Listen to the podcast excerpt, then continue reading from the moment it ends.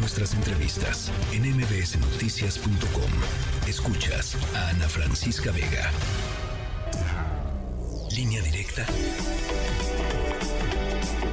con Ezra Shabot.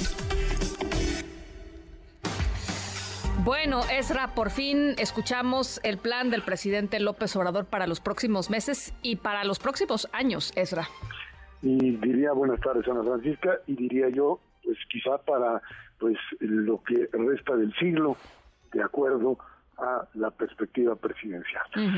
Eh, más que eso, yo lo que te diría es algo así como, le pondría un título como el México que creía construir y no lo pudo realizar. Eso es un poco la tónica de lo que hoy el presidente de la República, en un acto no republicano, sino en un acto autocrático, pues finalmente él se salta la ceremonia de la mañana, donde pues ahí estaban los poderes o tendrían que estar los poderes de la Unión, y pues el símbolo es muy claro, no hay reconocimiento de los otros dos poderes, esto es el poder de un solo hombre y en función de eso es que lanza esto que si lo ves punto por punto, ocurrencia tras ocurrencia, eran 15, 16, fueron hasta 20 propuestas, todas y cada una de ellas están centradas fundamentalmente en la necesidad de reconstruir el modelo del nacionalismo revolucionario, el volver a pues eh, confrontar abiertamente el concepto de lo público frente a lo privado, hay eh, en, la forma en la que el propio presidente presenta los argumentos, el punto central es hay que rescatar, y por eso es que hay que acabar con los organismos autónomos, hay que rescatar el valor de lo público frente a un interés privado ilegítimo. Esto es básicamente el retorno a ese tipo de eh, opciones, de modelos y que además lo que hace, decíamos, porque te digo, hasta, hasta un modelo indefinido de poder, porque pues lo que le está haciendo es decirle a Claudia Sheinbaum fundamentalmente, este es tu programa de trabajo. Bueno, eso es, eso es justo lo que te iba a decir, o sea, ¿qué margen de maniobra le deja a su candidata después de lo que presentó hoy, Ezra? Ninguna, absolutamente ninguna. El, el esquema es muy claro, es un esquema que va, eh, digamos, para limitar aún más sectores empresariales y convertirlos en los que en lo que lo ha convertido ahora un capitalismo crónico capitalismo como le dicen capitalismo de cuates eh, donde algunos empresarios y los grandototos finalmente se han beneficiado y otro montón que pues ha quedado ahí a la, a la, a la deriva. Eh, una representación en diputados y senadores que te la pues restringe otra vez a 300, lo que vuelve a anular los plurinominales y en función de eso, pues obviamente el poder se, centraliza en un partido mayoritario ahora Morena.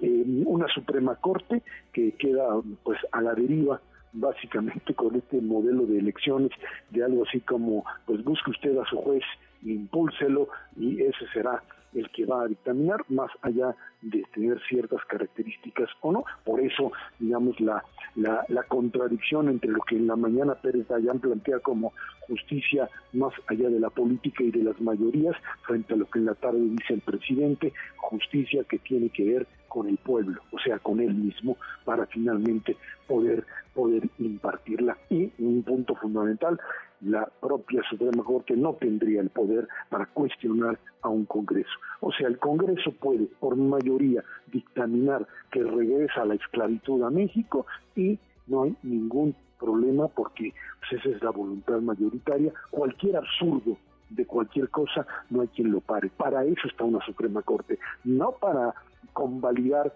las barbaridades de las mayorías, sino precisamente para que esas mayorías tengan elementos de contención que le eviten al Estado mexicano caer en un montón no solo de ilegalidades, sino de absurdos legales o absurdos en la realidad. Me parece, en todo caso, que este es, esta es la presentación de todo aquello que no pudo hacer, porque la, los poderes cada vez más debilitados pudieron contenerlo. Casi todas las iniciativas que ahorita está presentando trató de meterlas por la vía de eh, legislación secundaria, de normas, lo sigue tratando de hacer, eh, eh, le rebotaron en la Corte y entonces lo que está haciendo es prácticamente todas y cada una de ellas convertirlas en una supuesta realidad. Y llegar al absurdo, por ejemplo, en el caso de pensiones, de decir, pues le vamos a meter 64 mil millones de pesos de entrada a este fondo semilla, que es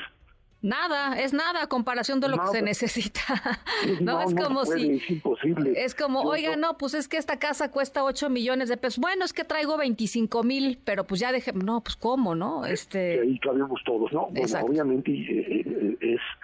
Volvemos a lo mismo. Pues sí. Eh, es un régimen de apariencias que no termina de aterrizar. Sus obras magnas están sin terminar están cuarteadas, digamos así, un, un, aeropuerto que no termina de prender como aeropuerto para pasajeros, una refinería que no refina, un tren que se atora, eh, Ahora, es, es, una, eh, es una extraordinaria, digo, salvo porque no le deja ningún eh, margen de, de, maniobra o de propuesta a la, a la, propia candidata, pero es una excelente eh, plataforma para, la, para, para la carrera electoral, digamos, que se espera los próximos meses.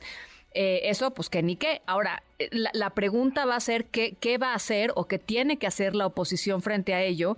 Y también la pues los, los líderes de opinión, los medios de comunicación, etcétera, etcétera, eh, Ezra, porque si nos pasamos los próximos tres meses hablando de esto, ahí te cuento. No, no, no, no.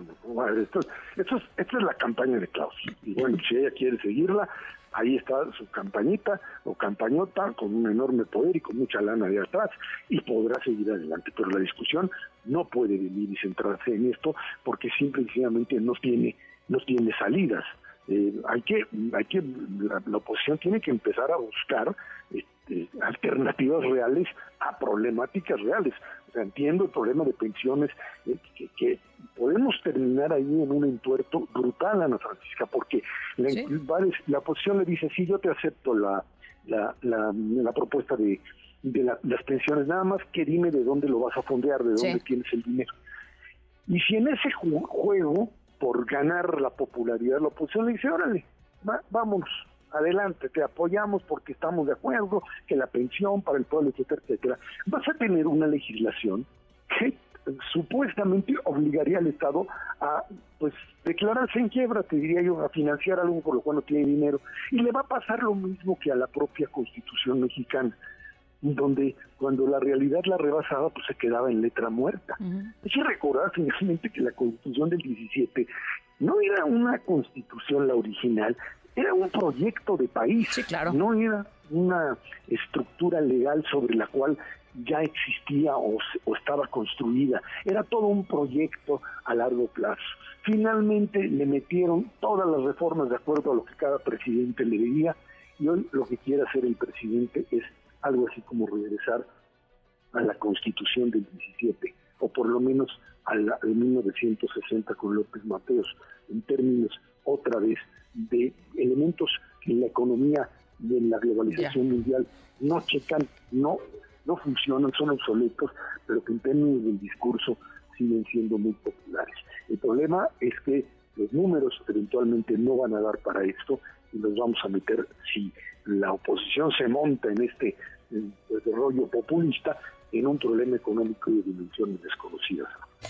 Bueno, pues ahí está, es lo presentado hoy por el presidente López Obrador. Estamos, por supuesto, atentos y atentas a las reacciones que tengan en, en, pues, en tantísimos ámbitos, porque es, amplísimo todo lo que presentó, así es que seguramente eh, en ello estaremos. Eh, y estamos en comunicación. Esra, te mando un abrazo y que tengas eh, muy buena semana. Igualmente, buena semana para todos. NBC Noticias.